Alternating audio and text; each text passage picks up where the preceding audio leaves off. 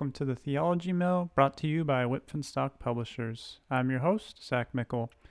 In this podcast, we interview some of the leading authors in theology, biblical studies, philosophy, and more.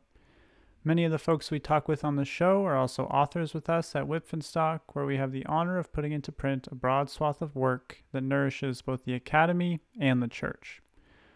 On this episode, I interviewed Dr. Jordan Daniel Wood. Dr. Wood recently published a really exciting book with the University of Notre Dame Press, which is called The Whole Mystery of Christ Creation as Incarnation in Maximus the Confessor. He received his PhD in theology from Boston College and is a stay at home father of four girls, which is quite a feat, I have to say. In this interview for our podcast series, The Grind, Dr. Wood and I discuss his intellectual formation, his experiences as a, as a PhD student and young scholar, how he's carved his own way as an academic, and a whole lot more. So, without further ado, friends, let's head over to the interview.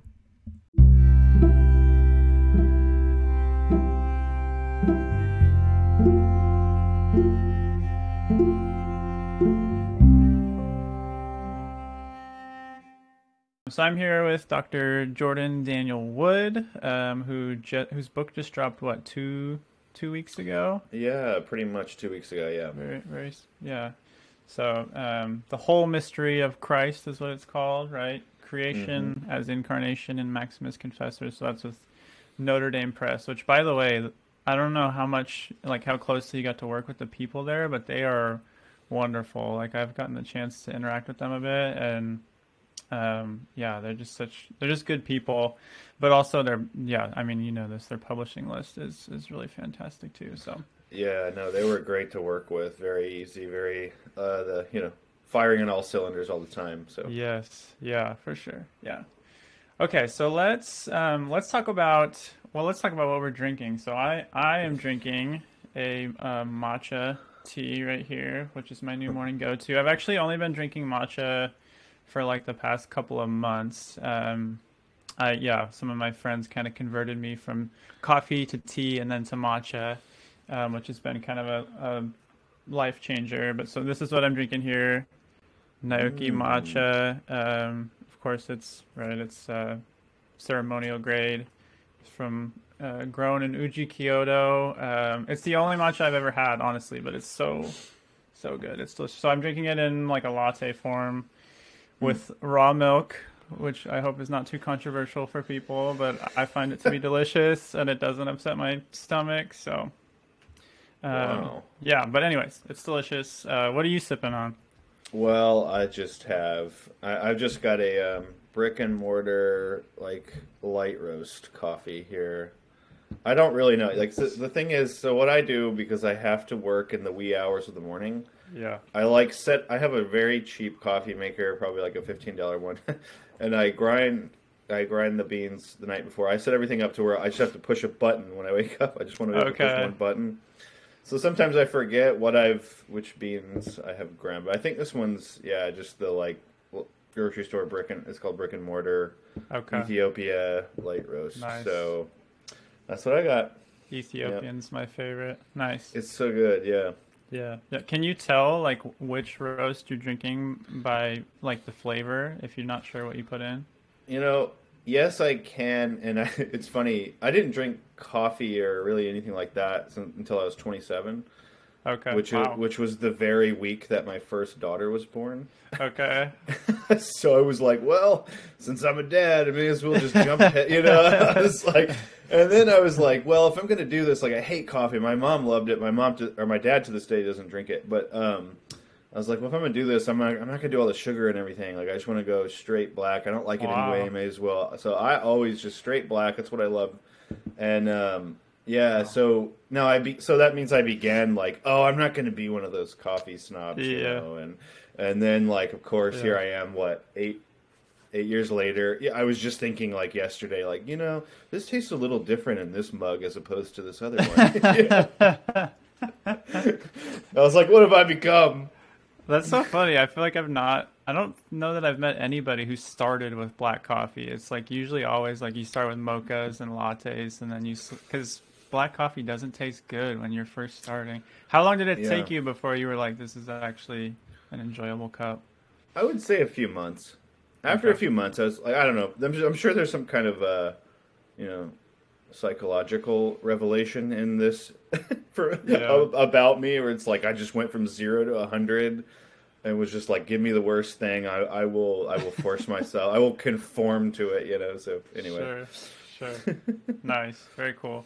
Okay, well, let's dive into uh, yeah, let's dive into some some material here. Um, you are a student of historical theology, right? So that's what you did your PhD in at Boston Mm-hmm. College under Boyd Taylor Coolman. So what, like, why historical theology? What what interested you there? Um, yeah, so historical theology is is this strange hybrid of, as it says, history and like like you might think church history or history of Christianity, and then theology in the sense of systematic or constructive, uh, um, contemporary theology. And what that often means is we're sort of um, vulnerable in two directions, you know, because it's like the historians are like, "What are you doing?" and then the theologians are like, "Why are you doing all this history?" and so so you know that's it's a uh, it's an inherent risk in the enterprise. But I I chose historical theology. I mean, for me, really the way I approach all of theology, it's been, and I think a lot of people do, but it's highly autobiographical. So like I I I grew up in a tradition that didn't know much of anything about the um, or didn't talk about or teach or really care a whole lot about say the uh, the greater Christian tradition throughout the ages. And so and particularly of course so the so the bible was the center. It's like everything. You you spend all your time there. You learn the languages and so forth. But um but i sort of got i caught wind that maybe christians hadn't always read scripture the way i was being led to read it and um and that sort of and particularly i caught uh, i heard this name Origen of alexandria you know, from the second, third century, and how he did these wild allegorical readings and these weird figurative spiritual readings of like Noah's Ark and everything under the sun. And and actually, I, instead of turning me off to that, I was actually very intrigued by that. So that was my entree into church history. Like, so my point is that I was already I had questions about what the Bible really is and what it means to call it mm-hmm. inspired and how then we're supposed to approach it and interpret it. What is the right way to handle it, etc. I was already motivated by these theological existential questions, but that sent me to history. That sent me to like, well, how have other Christians have they asked these questions? Turns out most of the time the questions I asked weren't so unique or, or original. They've been there forever.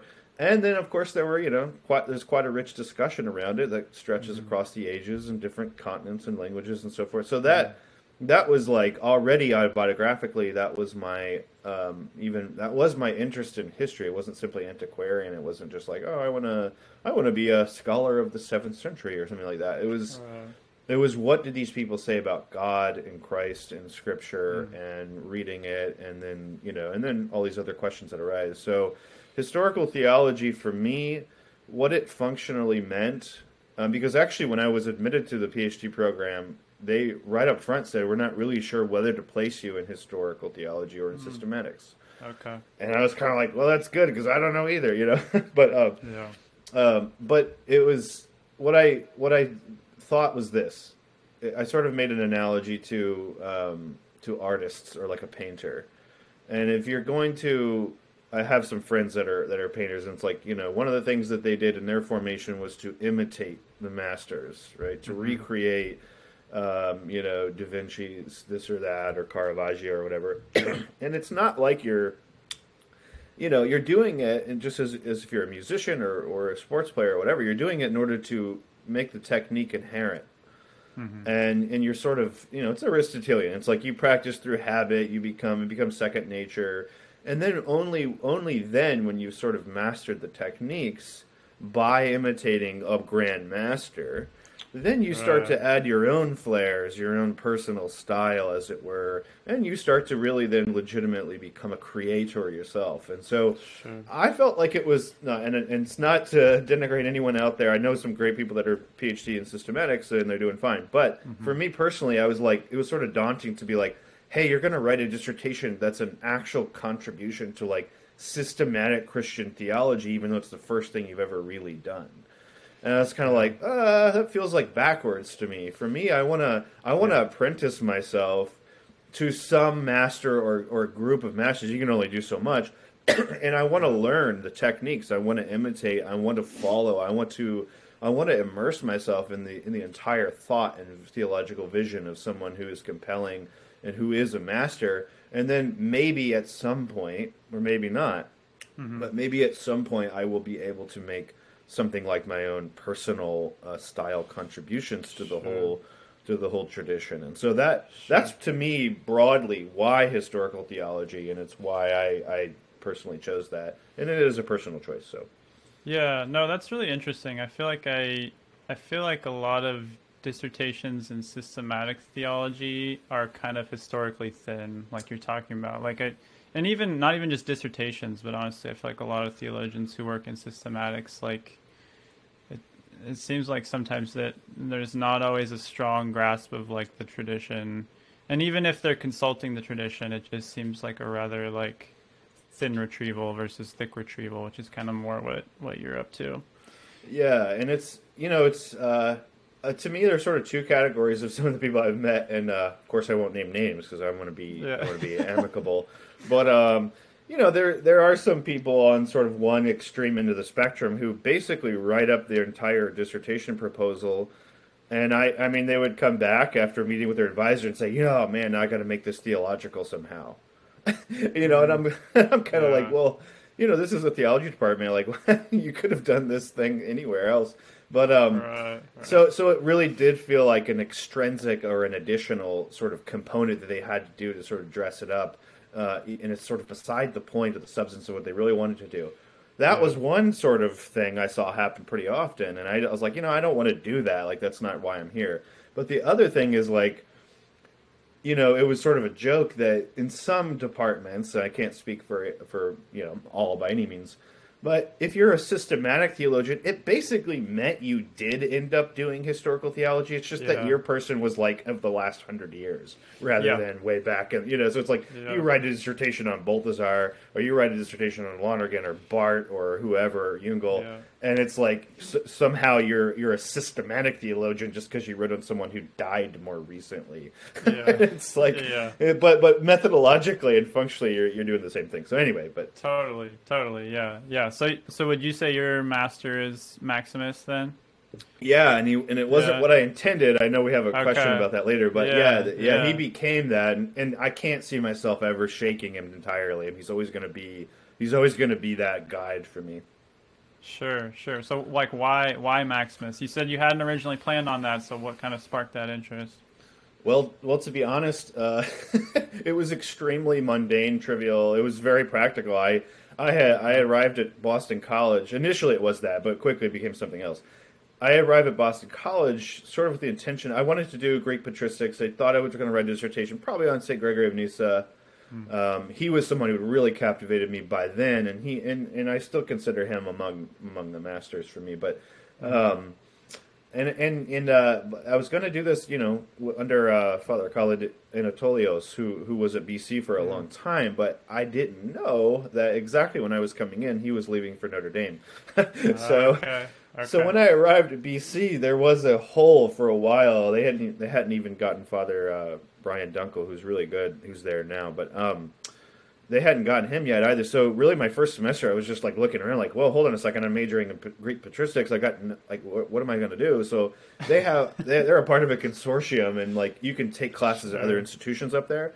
okay. So I went to Hellenic, Holy Cross Hellenic, and like because Father Maximus Nicholas Constas, who who Okay. is the who's sort of the great translator of Maximus into English of say the past decade, um, he had just come out with his Ambigua translation, Maximus's Ambigua, in two volumes with Dumbarton Oaks, and basically was just teaching a class on it, and I was like, uh. I would. That's cool. Like I've read Maximus. I've read that little popular patristics volume, that blue one, Cosmic Yeah. Mystery of Christ. Yeah. Like, I, and, and he was really interesting, you know. So let's take Yeah. this class. And uh, and I even showed up the first day not knowing if I was going to be able to stay there because I, I had missed registration and all this stuff. So anyway, I just show up to his class. I'm like, hey, uh, I would love to, uh, you know, be in your class, even though I'm not part of your institution and stuff. Yeah. And uh, he graciously allowed me to stay. And honestly, within about two, three weeks of reading, just reading, all we did was read Maximus. We didn't read like anything else. Um, I was hooked. I was kind of like, okay, this is this is not this is far more than I expected and far more fascinating. So that's kind of how it happened. Yeah. Awesome. Awesome. Yeah. Yeah. I'd love to talk a little more about like your theological formation. I know you had mentioned earlier how you grew up in a different tradition, and I'm, I'm mm-hmm. looking at your CV right now. I see you went to, you did your undergrad at Ozark Christian College, Yeah. and then you moved to St. Louis University for your master's, SLU, as they call it, right? Yeah, yeah. And then you did some study in France, and then your PhD in historical theology at Boston College, like you said. So, so if you could like quickly kind of sum up your trajectory through through all those stages, how would you describe kind of your theological formation? Yeah, so so yeah, and we've already touched on it, so this will this will be able to facilitate it. I um yeah, I went to Ozark Christian College. It's in this movement called the Stone Campbell movement, the Restoration movement. There's different ways to call it, but it's basically like, like uh, Christian churches, Disciples of Christ, Church of Christ. All of them are from that, and it's you know it's um there's I don't want to you know all my family is still in that tradition, so I I've and I, there's a lot that I appreciate about it. Among which was you know when I was an 18 year old going to Bible college at seven o'clock every morning for four days a week, I was taking Greek. Uh, you know, Wow. and I took. Yeah, I took, and actually the Ozark where I was, the it was kind of this amazing moment where there was so much possibility to especially develop linguistic skills. So I took like three years of Greek. I took two years of Hebrew. I took a semester of Aramaic. I sat in on awesome. Ugaritic, and there's Akkadian, and you. I did started German and Latin there and all this stuff. So. Wow. So it's kind of like catching up from you know I was a public school guy, so you know we didn't do much but read, you know uh, I don't know Shakespeare a thousand times. Yeah. So, so I was uh, read Ray Bradbury or something. Yeah. Um, so I was, um, so that was I appreciated all that, but as I said before, over the course of my time there, it was just very thin on what what I would call philosophical theology or systematic theology. Now I didn't know that was the name then, but it was kind honestly it was sort of funny because I felt like I recapitulated in my own self to be a little uh, audacious here, kind of like the the the actual unfolding of Christian thought over its own tradition, insofar mm-hmm. as for me the scripture was central, and you're studying it in depth, and naturally ques- questions arise, and you say, well, hold on a second, you know, there's these five times in the Old Testament where God seems to command the genocide of all these people. Is that just did that is that is like does God do that? I mean, you know, and so you so you start raising questions, especially in light of the uh, the incarnation and the light of Christ, and you know here here we have Christ who, while we were yet sinners and hostile to God, he died for us. Who who is sort of self giving to the most infinite degree imaginable, really not imaginable, and yet also is the same God consubstantial with the, the, the you know the Father and the Spirit, who in the Old Testament seems to, on the surface, command genocide, and and so these are obvious. These are, to me at least, obvious tensions at, at best. We'll say tensions. So they create that tension creates uh, um, questions, and so really the questions arose out of studying Scripture in that certain context. So Yeah. that's why I was like, how did how did other people read this? I, I had heard about Origen in a negative light, so I went to SLU then the next step because there was an Origen scholar there. He's still there, named Dr. Peter Martens. I studied with him, and I wrote a thesis on Origen there that became my first article, and it really was my question. I like I went there and I said, I just want to know why Origen thought he could get away with reading Scripture this way. you know, and I want an answer better than like, well, he was Greek and you know all this influence of Yeah. Plato and like, no, well, like Sure. okay, there's some of that, but did he have actual Christian theological reasons right. to justify the way he handled, say, uh, the uh, conquest narratives of Joshua in his homilies, which he preached over them? right. You know, and uh, where wherein he says, "I do not think that the apostles would have handed down this text to be re- uh, as scripture unless they wanted us to read it allegorically or figuratively. For it is written that Christ is, you know, uh, the Prince of Peace." So, Yeah. so like that that was so much what I did there, and that kind of opened the the entire greater tradition to me. So the question was about scripture, how to interpret it. I went to Origen and the Alexandrian tradition, and that opened up all the other stuff: Christology, the development of Christology, Trinitarian stuff in the patristic era era broadly, and into the medieval uh, era as well. So that's what I when I went on, when I went to France. That was just because I wanted to acquire a language, uh, an actual living. I I studied all these dead languages. Okay. I wanted to be able to at least speak to, to some you know useful extent uh, some living language, and so. Sure. My wife was already really good at Spanish. Uh, I didn't have a lot of interest in acquiring that because I had a bad experience in high school with Spanish. Yeah. And uh, and I wanted to do German because I thought, well, you know, that's what you do if you're in theology or whatever. Yeah. and she's like, I don't want to do German. I have no Yeah. interest in that. And so we compromised in French. But uh, so so we went there, and then yeah, when I went to do the Boston College thing, it was it was sort of an ex- you know I wanted to continue. I wanted to extend what I had begun at SLU, and um, and I wanted to study. As I said, I thought I was going to stay in the Alexandrian Greek tradition, more fourth century, but I ended up coming to see that Maximus really was, in my opinion, the culmination of that. So I focused there. Got it. Okay. Yeah, that's so interesting. Um, what what was your experience like as a PhD student? Because I know, right, Boston College, that's a pretty rigorous program. You're you know you're you're learning languages, you're studying historical theology. How how did you enjoy being a PhD student? What was that experience like for you? Well, I have to say, um, what made it what it was, and I, I hear this quite a bit actually, is was the uh, camaraderie, right? Was the cohort. I mean, I, I came in with um, the only two people that came in the historical program that year was uh, was me and uh, a guy named now Dr. Justin Sean Coyle, who's uh, at Mount Angel, actually close to where you are, right? Um, out there. Yeah. And so Justin and I, we, but we also were poor and um, couldn't afford to live in Boston. Uh, and we were having, like, our families were growing and stuff. So we actually lived in Providence, Rhode Island. Okay. And so we would commute together up to Boston College, just he and I, most of the time, with some other people sometimes. So that was like we and we lived on the same street. Our kids started to play. So I think that was like foremost for me. And our my advisor was really good. He actually lived a few blocks over as well, and his family. And there really was this kind of like community uh, of uh, um, you know attentive to the not just like you as an academic or as a budding scholar, but as Yeah. a whole person. You know, how are your kids doing? We all sort of know each other. We help each other out. So that was like that. That is a unique thing. I, I don't, you know, that's not necessarily inherent in every program or anything, but that was hugely formative for me. And so much of what Sure. Um, so much of what I was thinking and how I was thinking was was sort of you know set through or pushed through many conversations with many different of those you know those people. So that was that was a huge part of it. Boston College itself was was great because of the resources uh, they have are incredible. It's not not I mean Boston College is especially unique because it acquired a seminary which is which is right across the uh, the street from it you know years ago. And so really functionally what it means is, they have a school of theology and ministry which Yeah. is what they acquired. And then they have a department of theology on campus at Boston College. So you you effectively have two faculties of theology like two big ones two two Yeah. large ones. And so you've got you've got like I don't know 40 50 full-time Wow. scholars there all across and in different uh, areas and special specialties. So you got all kinds, but not only that, you know, if you're at a place like Boston College, and there's other places where this is true too.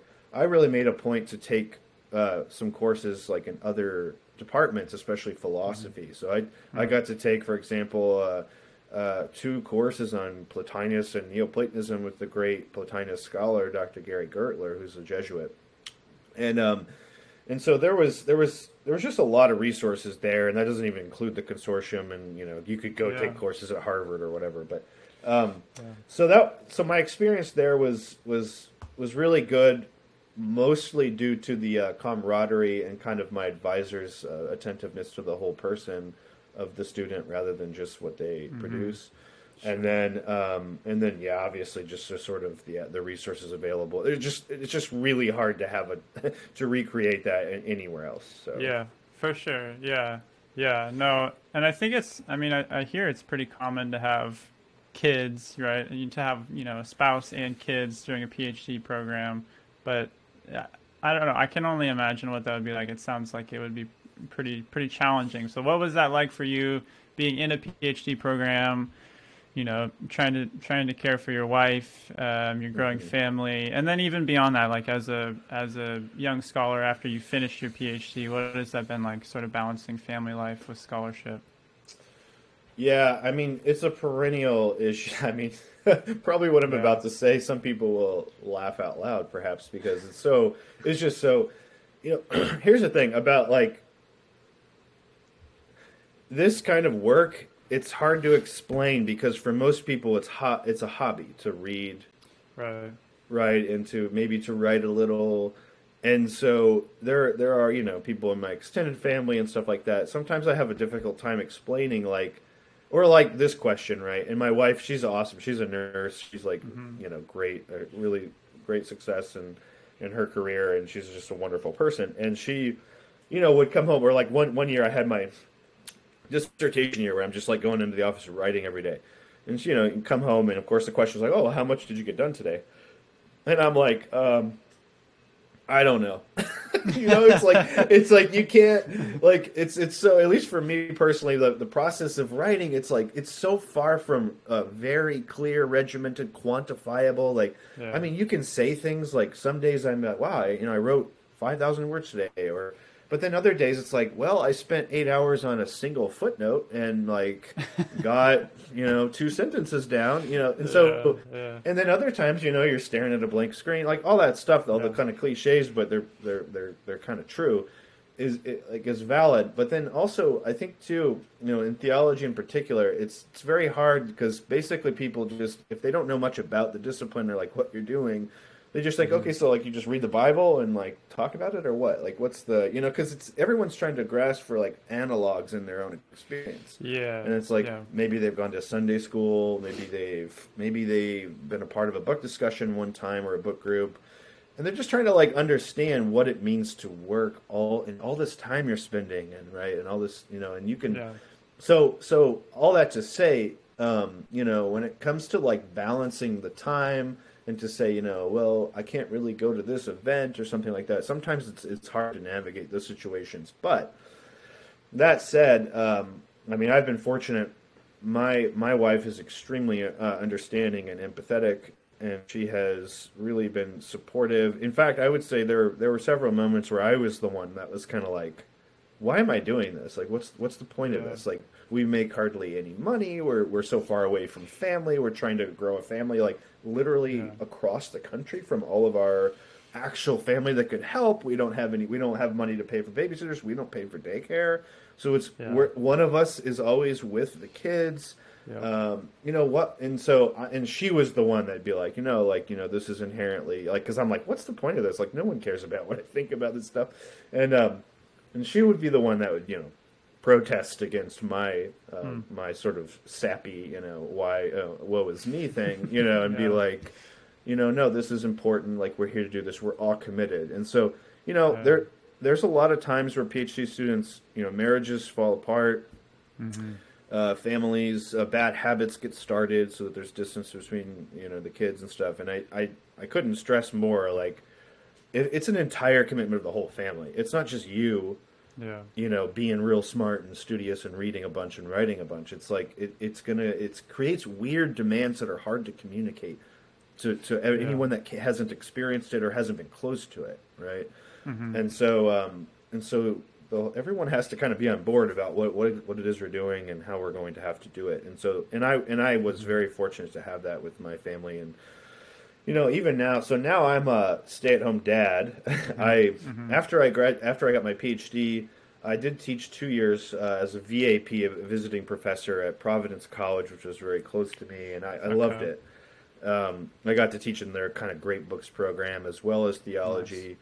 Nice. Um, and and then uh, I did do let's see oh and then I yeah this was the middle of the pandemic we were kind of at that point. You know, VAPs are limited. I knew there's a there's a time limit to this. It's not going to go on forever, at least in the way they had it set up there. And so, I had this offer to take a high school job, actually at my wife's alma mater back here close to family. Oh wow. Wow, okay. So I took this theology teaching job, uh, teaching uh, at an all-girls Catholic school. I've got four girls. It's like, well, whatever. Okay. I just got yeah. it's just girls everywhere. So uh, so I, so it's like It's all I know now. Even though I grew up as one of three boys, now all I know is girls. So, um, so I, I, I, was teaching mainly juniors and seniors, like theology uh-huh. and philosophy. Uh, and so, some of it for college credit, but mostly just for their high school thing. And um, I took that job for one year uh, to kind of get us here. It was the middle of pandemic. It was just like, you know what, we've got we're we're, we're basically intending to have a fourth kid. So mm-hmm. I don't know, mm-hmm. and and so it kind of locked into place. A few things did, and so we moved back here. I taught high school for one year. I was also I also adjuncted a little bit since then, and so mm-hmm. but here I am now, and now for a full year, I, I think it's been I've I've been a stay at home dad, mm-hmm. and so I've got four daughters, and I, I do the stay at home dad thing. And my wife, being a nurse, she she's full time, mm-hmm. but she she you know, and this is like this is a huge perk. She works three long days a week, twelve hour shifts, yeah. Yeah. which means that I get a, few, a day or two a week where I can kind of work on my own stuff like part time right. from right. home. And so that that does create its own tensions, and you got to navigate stuff because you know when things come up or there's appointments or kids are sick or whatever. Usually, you know, of course, it's me who has to kind of give yes. up my time because yeah. I don't I don't have a boss. I don't have anybody saying, "Well, you need right. to do this" or whatever. So, so that though, but that's yeah. So I you know I there are just open communication and uh, and working hard at it. I, I don't know. That, that, those are general remarks, but um, that's kind of yeah. that it gives you a sense of the sort of yeah the the give and take that it does really take to sustain this. Sure. Sure. Yeah, I mean that was that was part of the reason why I wanted an interview. I know we had emailed a bit about this beforehand, but because because your path, you know, post PhD has been somewhat or, unorthodox, or at least what you you know what you're doing now mm-hmm. as a mm-hmm. stay at home dad is unorthodox, which I mm-hmm. which I think is awesome. By the way, like I have so much respect for stay at home parents and just parenting in general. Um, and and the fact that yeah, I mean I'm a I'm a father of one and doing that with four, like that's that's awesome. Um, but then and doing that and being like a very active young academic, I think is just really impressive. But I'm I'm curious like was this sort of a deliberate choice of yours? Like, why why um, have you opted for kind of this unorthodox setup? Like, what what has made you um, mm-hmm. want to sort of do things that way? Well, yeah. So this will get into the juicy parts because um, um, it's uh, it's a it's um. The answer is yes and no, in the sense that yes, I have opted for it, and in another way, no, I haven't. And so let's let's start with the no. Okay. I mean, you know, look. Here's the thing. You're you're going through PhD. You're you're going through it. You're working hard. You feel like you you know you're doing your very best. And yet, at the same time, and I think a lot of people are going to relate to this out there. If you're in the program right now, or you just were, or you're about to read, everyone's heard all the horror stories. You know, yeah. I just saw actually a really funny. It was funny to me at least, but um, it was like this someone someone remarked i think it was some comedian was like oh you got a phd in theology like okay so i'll take a, a latte with uh, you know uh, you know you know it's like yeah. you know and you do you hear these quote unquote horror stories where it's like you know so and so has you know all these publications and they've impressed all these people and blah blah blah and they can read all these languages but like wow. they can't find anything and and and and here's where it's getting a little bit you know i needed to be i need to be introspective and i'm willing to be open about it because i think it's yeah. useful and and it's sure. something that's still ongoing with me i knew that objectively i knew that that was like the chances for me and i don't know how far we want to go into this but let's just say there are given the kind of like the the academy to no one's surprise mirrors the polarization of, of society yeah. and yeah. politics and ideology etc sure. So if you if you do not fall, I mean, there's a question of merit. That's that's one thing. Whether or not merit does a whole lot, I, I tend to think it doesn't do very much. It's mm-hmm. like a bare minimum, but it really guarantees almost nothing.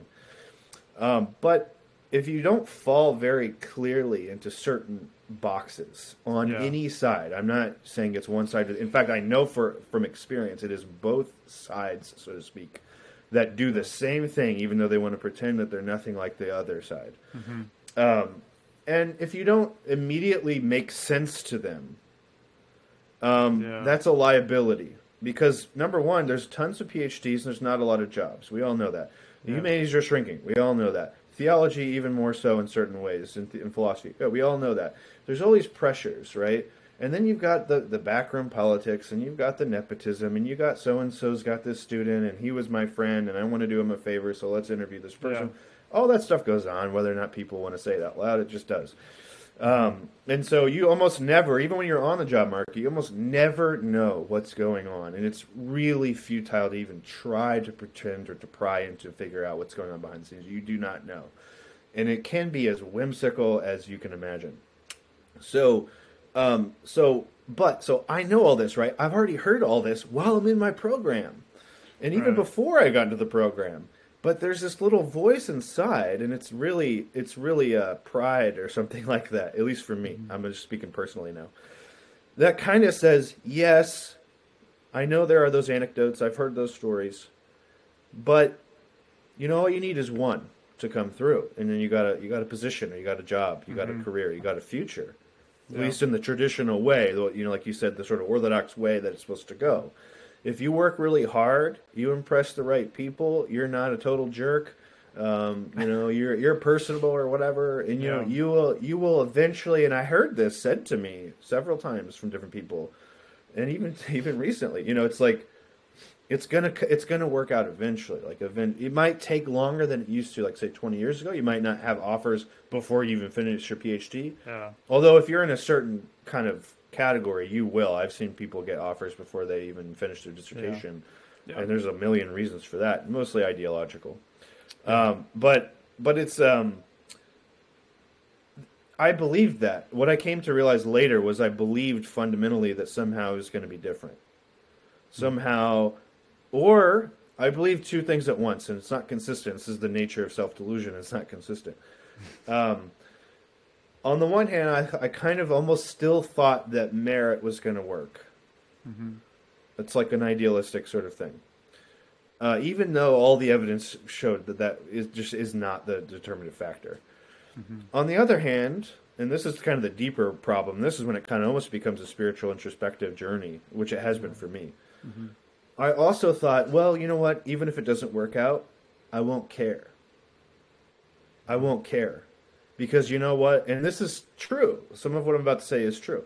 Yeah. I've got at least these five years or whatever studying stuff I love. I can maybe get a book out there. And if I never do it again, I mean, I said this. If I never do it again, you know, it was worth it. Which, again, objectively, I, I do believe.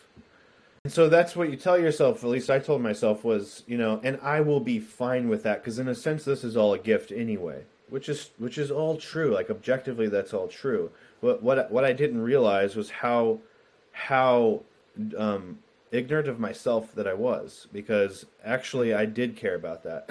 it turns out, Yeah. it, actually, it, it does turn out that I want to be recognized. That I want to be, Yeah. um, you know, Yeah. it turns out that I do want, you know, uh, the kind of perks of a job, and of course, all that is the grass is greener t- sort of thing. It's like you imagine, oh wow, it'd be great if I had this job. Because what I told myself Yeah. was, you know what, okay, I, I, I like I can accept that the tenure track sort of dream job that people used to get 40, 30 years ago um, for just being really good at it is is not a thing anymore. Like it's very rare and it's going to be vanishingly rare. But you know, there are a lot of Yeah. liberal arts colleges, there's small colleges. I might just get a small uh, a, a job at a small place and I'll have to work hard, but at least you know that's still a career. That's still something, right? And you still get the academic calendar and all that.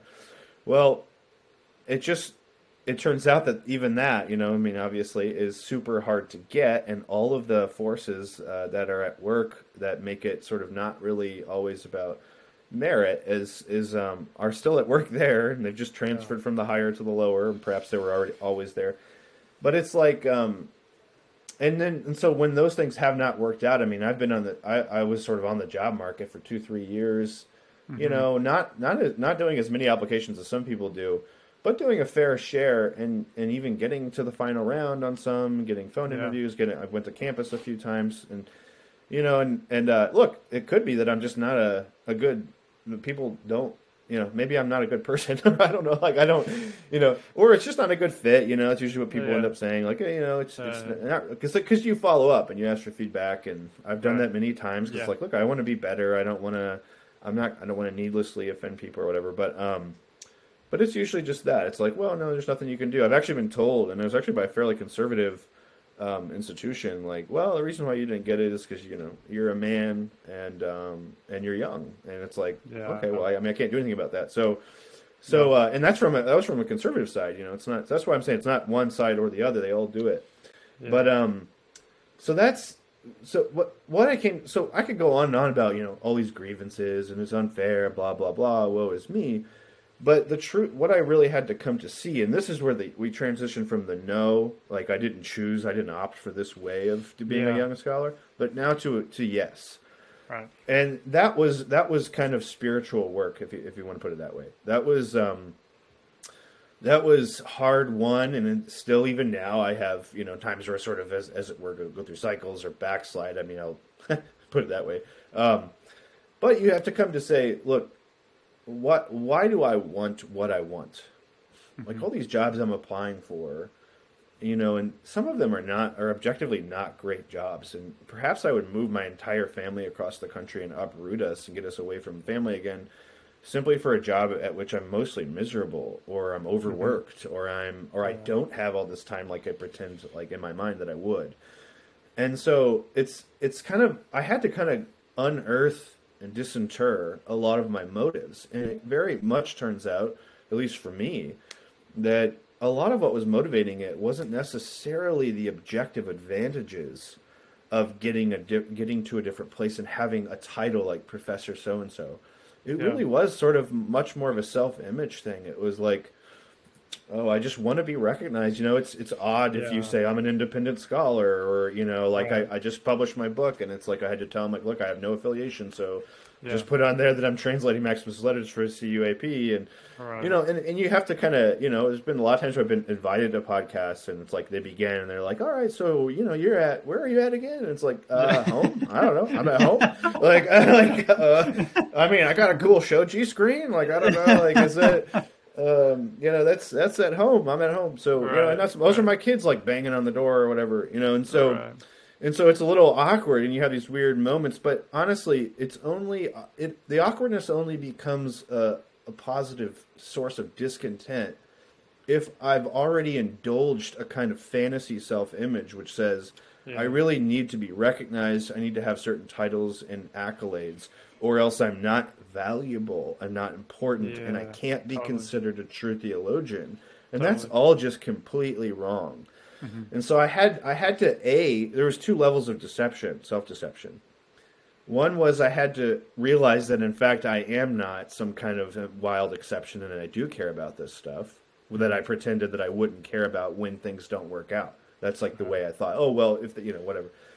And then B, I had to I had to kind of work like face those, and I had to, and I still do. I mean, there's still days where I'm kind of like you know uh, starting to think that way again and and that's that's a part of the struggle now like doing this unorthodox way where i'm a stay-at-home dad uh, i pick up you know i still i'm doing two different translation projects i've got a book i'm trying to write et cetera et cetera um, you know still get asked to do articles and stuff like this for for places.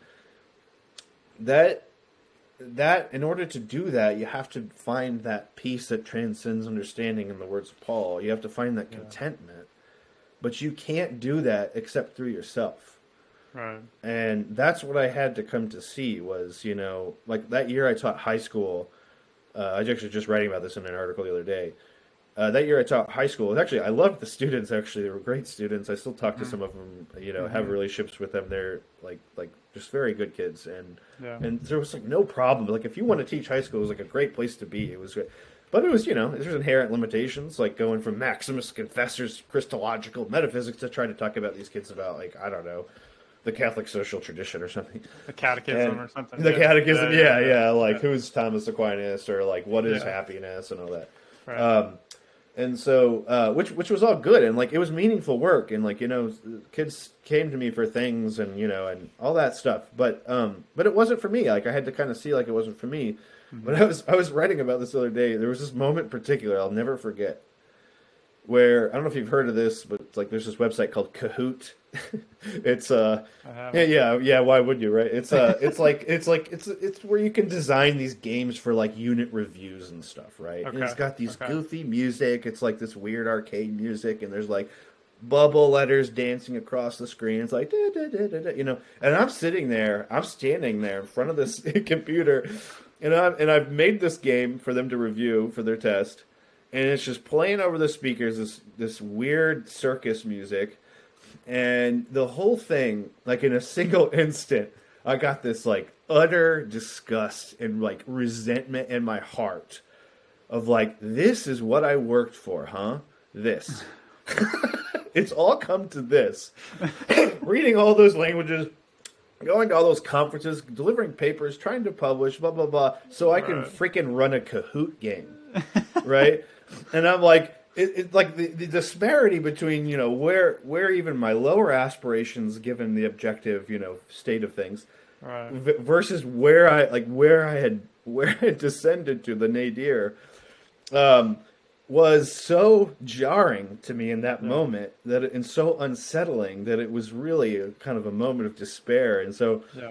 but but then that that becomes eventually and this is what I want to say lastly and I'll stop because I've been going for a while on this but um it's uh you have to come to see and it's by God's grace and it's through prayer I think and it's through a lot of things Mm-hmm. You have to come to see that that despair is an opportunity. This is like straight up fellow philokalia, like monastic tradition. You have to come to see this as an opportunity of of, of true and healthy detachment. Right. Other, if you turn it to despair, it's an absolute hopelessness. That actually is a vice of its own, and that can create a lot of problems and a mm-hmm. lot of destructive tendencies and patterns. But when you see it, and I'm still working at this, I have not uh, totally succeeded by any means, but when you start to see, hold on, this is actually an opportunity for, for me to correct my self image, which is a deception. It's a false image of myself. Yeah, yeah, yeah. Then you can maybe find contentment. And when you do that, then maybe you, if you can find contentment in that sort of despair, through that despair, mm-hmm. then that opens up the possibility for creative new situations and new forms of being yeah. new forms of being a, a, young scholar, new forms of doing yeah. theology. Where is theology going to be done in the next several decades? Is it just going to be in colleges and universities and seminaries? I don't think so. I don't think yeah. so. It's either not going to be done at all, or it's it, it's going to be. We're going to have to think through new forms and creatively. But the only way people can think through new forms and, to, and, and creative forms of life to do this is if they can get through that initial loss, that detachment, that mm-hmm. despair and and let it go and say you know what that maybe isn't who I truly am anyway, and perhaps that's not what I've really been called to do and to into in the way to fulfill that vocation. Yeah. I need to be re- renew, reopen myself to new ways of doing it. And for me personally, I'm not obviously this is so unique to my situation. I'm married to a nurse. You know, she's cool with with me doing this work on the side and all that. Yeah. Um, yeah but that's where where I've come was like, you know? If I just get a day or so a week to do what I love to do and, it satisfies mm-hmm. me and fulfills me, and I'm with my four kids from morning to night, you know, all the other days, and I'm getting, you know, they're running me into the ground as they are wont to do. um, and I'm drinking loads of coffee every day, and I'm yeah. shortening my lifespan by like drastically. um, it's not that bad though. Like I can do that. I can do yeah. that.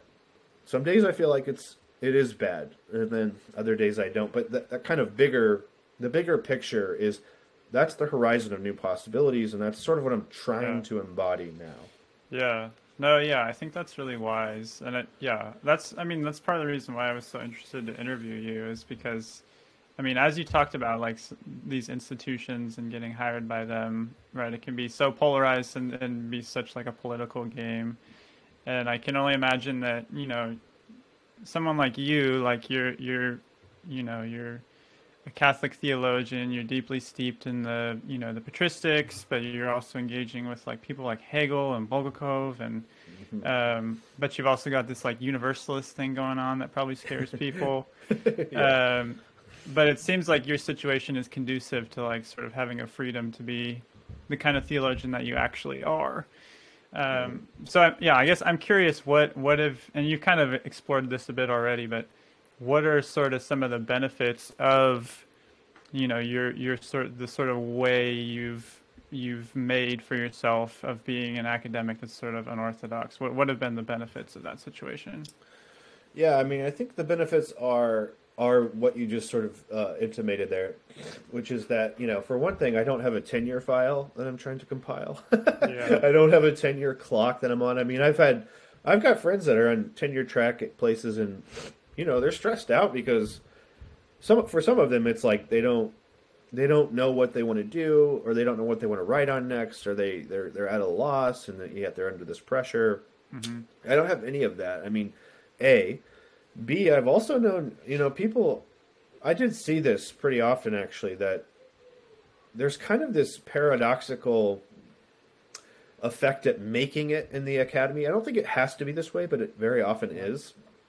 Where, say, you get this tenure track job um, at a great tier one institution, and you're and they hired you for your expertise, and all you teach is your expertise, and you've got grad students, and you've got seminars, and you know there's collaboration, and it's wonderful. It's like the great sort of ivory tower dream or whatever. Um, what's interesting though is how, if you're not careful, almost you have to you have to intentionally resist this. You, in, as a thinker, you become myopic Yeah. and you become so narrow and you because you because your job like your situation doesn't force you to do anything other than than what you do. Like you just get your head down you just do what you do. And again there's nothing wrong with that and some people just are, do just want to do that that's fine. Mm-hmm. But i have never been one i mean as i said right from the beginning when i first got into historical theology they were like we're not sure if you're historical theology or you're doing want to do systematics and i'm kind of like well i don't know either. Because for me i don't think along disciplinary lines that way. I mean, I recognize the value of disciplines and methodology, but for me, it's the questions that that they're like like kind of the existential question. Like uh, this is something Yeah. maybe I, I'll say a little broadly, and sorry if this is meandering a little, but um, I've never really understood doing theology um, for any other reason except to hang on to my faith. like Yeah. like you know anselm says faith seeking understanding and the understanding if it's true and it's beautiful and compelling should then reinforce the faith.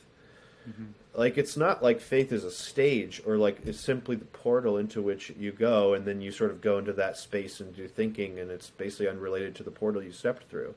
Mm-hmm. It's it is for me at least it's very much a sort of self-enclosed circle where the I, I yes I, I understand I have to have faith to believe or, or to understand but then as, as I the more I understand the more that I fortify my faith and I and it, which which then the negative way to put that is um, I'm trying to remain faithful and I'm trying to hang on to belief that is the deep sense of trust that faith really is precisely by pursuing the Lord our God with all your heart, soul, mind, and strength.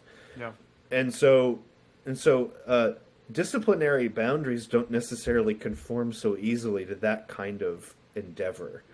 And so, a benefit of the the situation I'm in is that nobody is telling me you have to teach this class, you have to talk about this thing, you got to teach this era, you have to write this, you know, only on your guy. I mean, I've seen a I've seen a guy uh, not get tenure and basically his career almost tank completely because half of his publications weren't in the ex- on the exact figure he was hired for Wow. Okay. even though he had already published a book and several articles it, it didn't Yeah. matter i'm sure there were other things going on there too but that was sort of an objective like thing they could point to and say well that, that's the reason so that is that is an that's a crazy amount of like narrowness uh, Yeah. to to demand and and one thing that can often happen in these contexts is that you you can't actually be a thinker and retain your post I mean, I guess the idea would be you would get tenure, and then that would secure like you can kind of do your thinking in, in a more expansive, free way.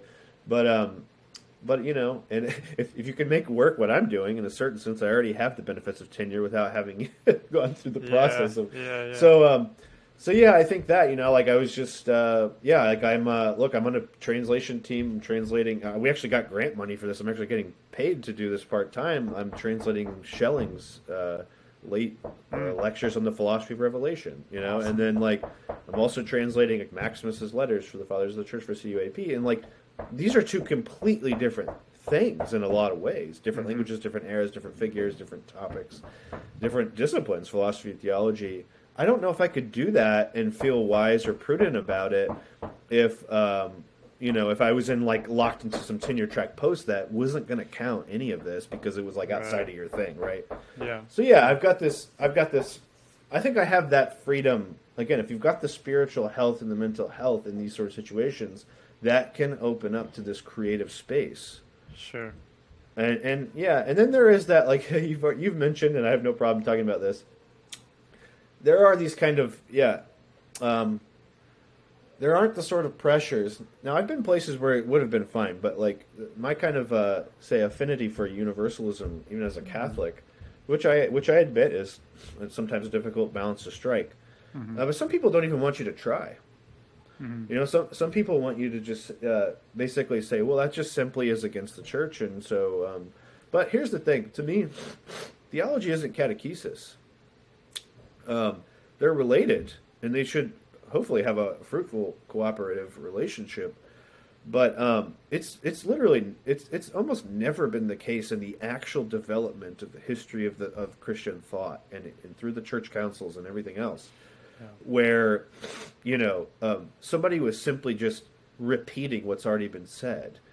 There, there had to be figures like my like my guy Maximus, who was a monk. He wasn't a leader. He wasn't a priest. He wasn't ordained a priest. He wasn't a bishop. He wasn't a leader at all. He was a lay monk, but he was, in certain ways, he was situated then to uh, to kind of fight for the fights he did and take up the causes he did, and he ended up suffering for it um, and then yet was later vindicated 19 years after his death by the same church, most of whose leaders at the time of his death were supporting his death, so uh, or his suffering. So I, uh, you know, it, it isn't.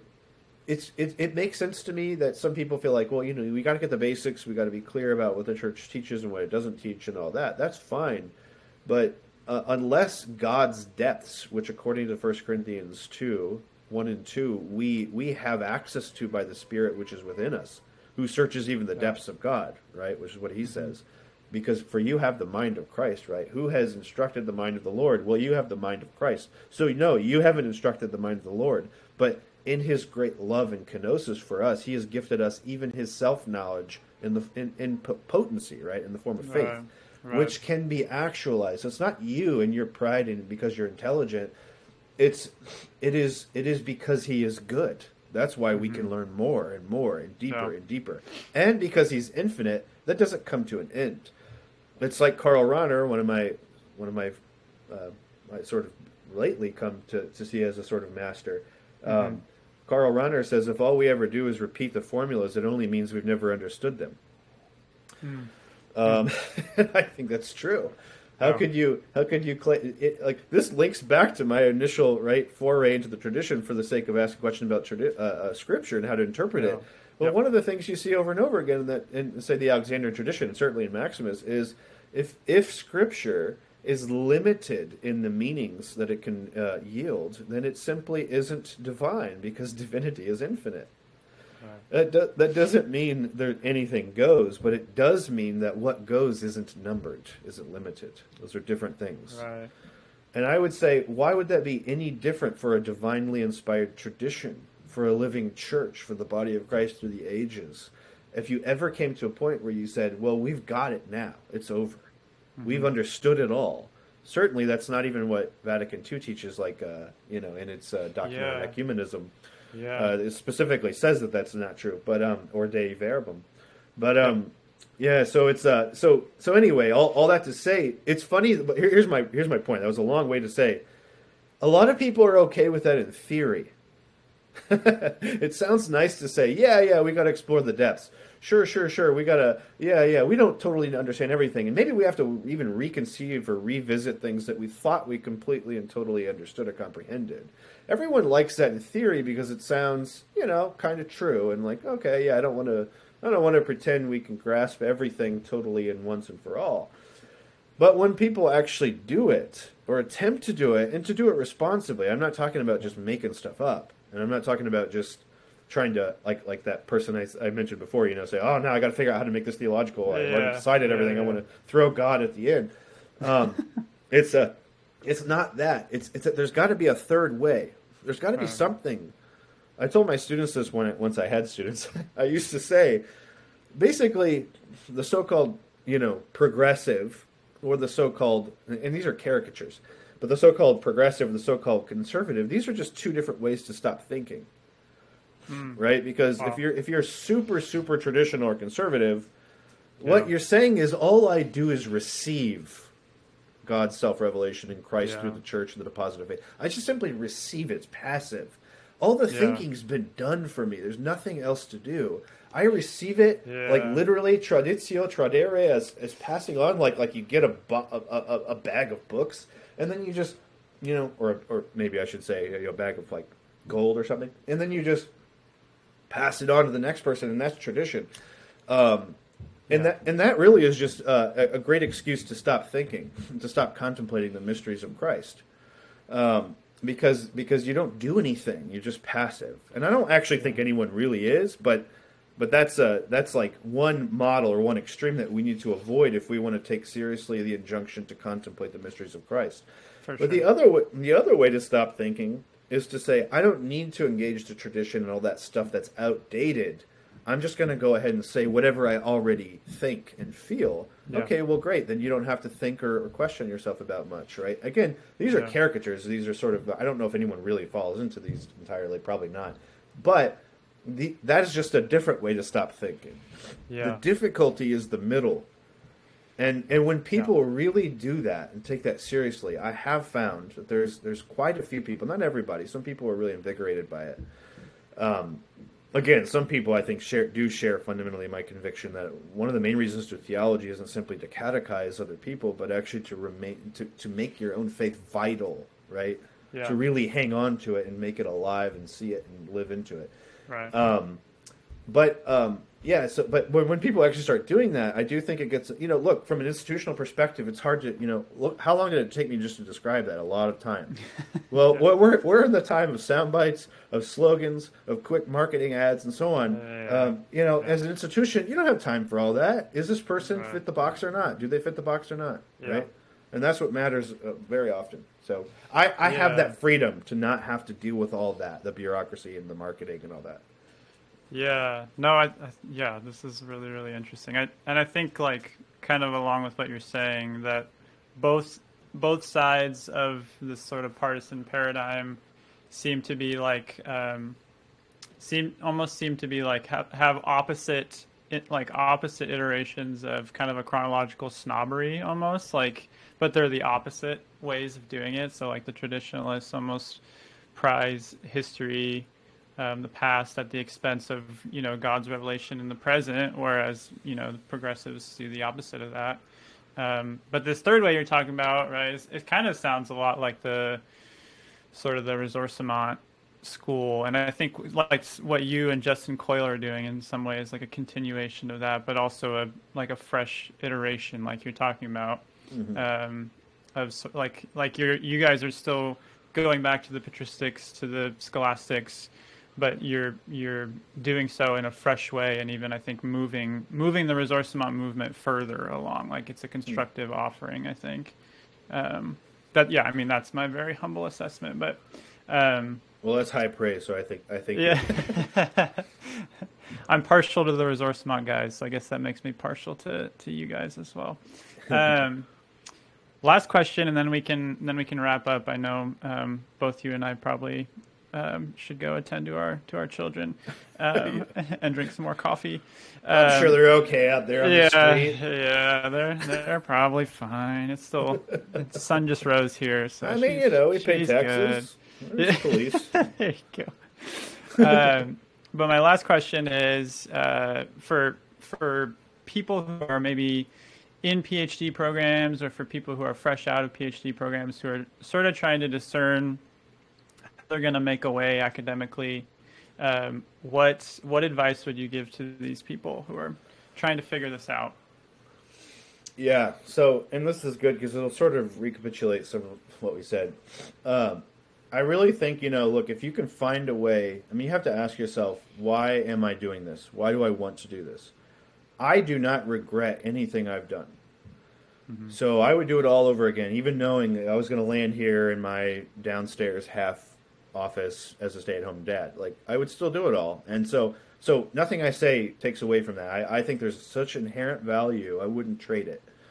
So, so I'm going to say that up front. However, it really is necessary for, for someone who's going into it or just starting it to say, to really, as best as you can, however you can do it, however you found works best, to evaluate your motives like your desires and say, what, what am I really, what am I wanting out of this? And, you know, there's always going to, it's going to be a process. And at least for me, it took me a long time to even uncover some of those deeper motives that I had pretended weren't there.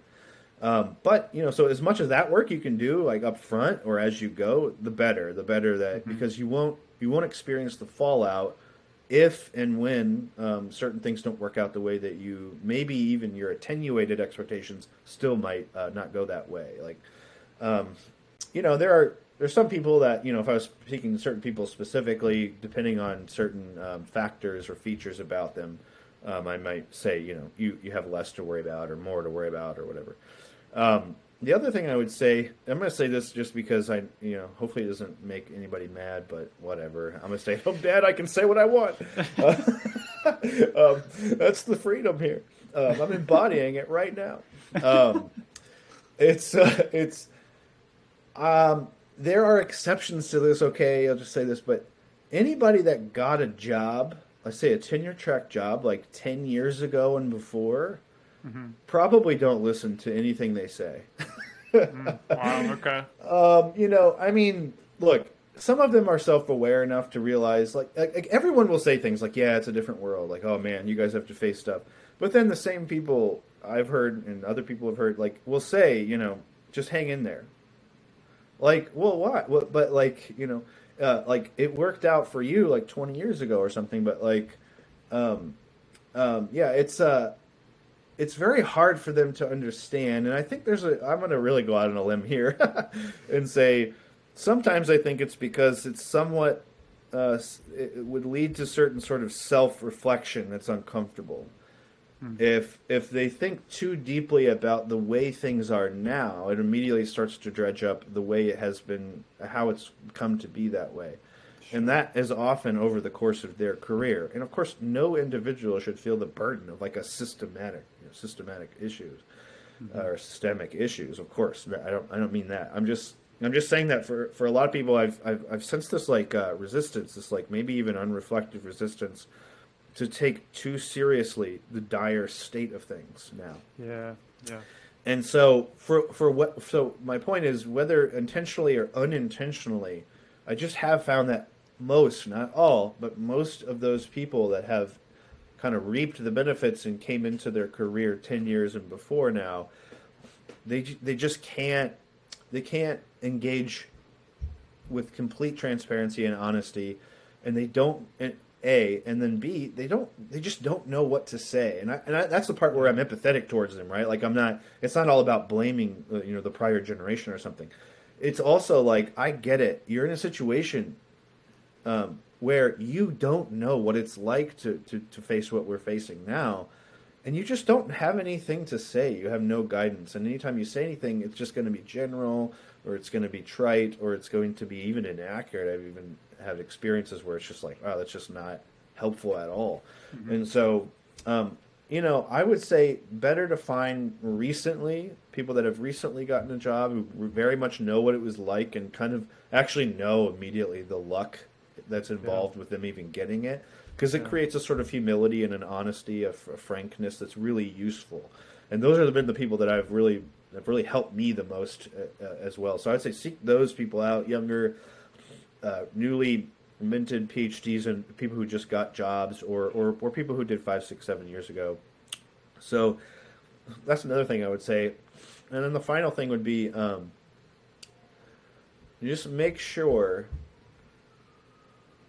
that whatever sacrifices you're making are worth it. Hmm.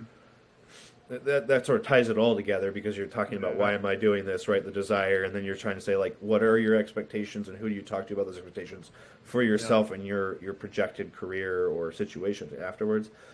That needs to be summed up by saying, you know, like like I said, your whole family has to be involved. If you got a significant other, or even if you're just married, you don't have kids, or whatever, all that stuff because this is a this is a big endeavor and it's a lot of work and it's mm-hmm. a lot of it's demanding and it's um, if it's if it's a good program it is that Mm-hmm. And it's worth doing, but it's not worth sacrificing any of those other things that make you a whole person. It is not worth Yeah. that. Yeah. And so uh, I would say reflect long and hard on on each of those three things. Thank you. Yeah, no, that's super, super helpful. Um, yeah, thank you so much. This has been a lot of fun. I think um, we. I mean, I'd love to have you on again. I think it'd be fun maybe to get you and Justin Coyle on together at some point. So He's my Um, boy. yeah, yeah. I've I've chatted with him a bit on like Instagram. I, I actually took a class at Mount Angel. Um, Oh, cool. But, but not with him, and so I haven't actually met him in person. But it'd be it'd be Yeah. fun to chat with both of you guys. So, anyways, He's, thank he's you. He's a great guy. Yeah.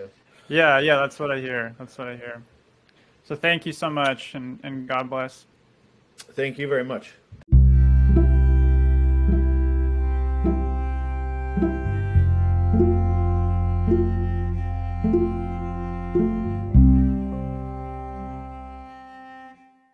Thanks for listening to the Theology Mill, brought to you by Wipf and Stock Publishers. If you liked what you heard and would like to hear more, you can subscribe to our show, where we have lots more content coming your way. I'm your host, Zach Mickle, signing off on this episode of the Theology Mill.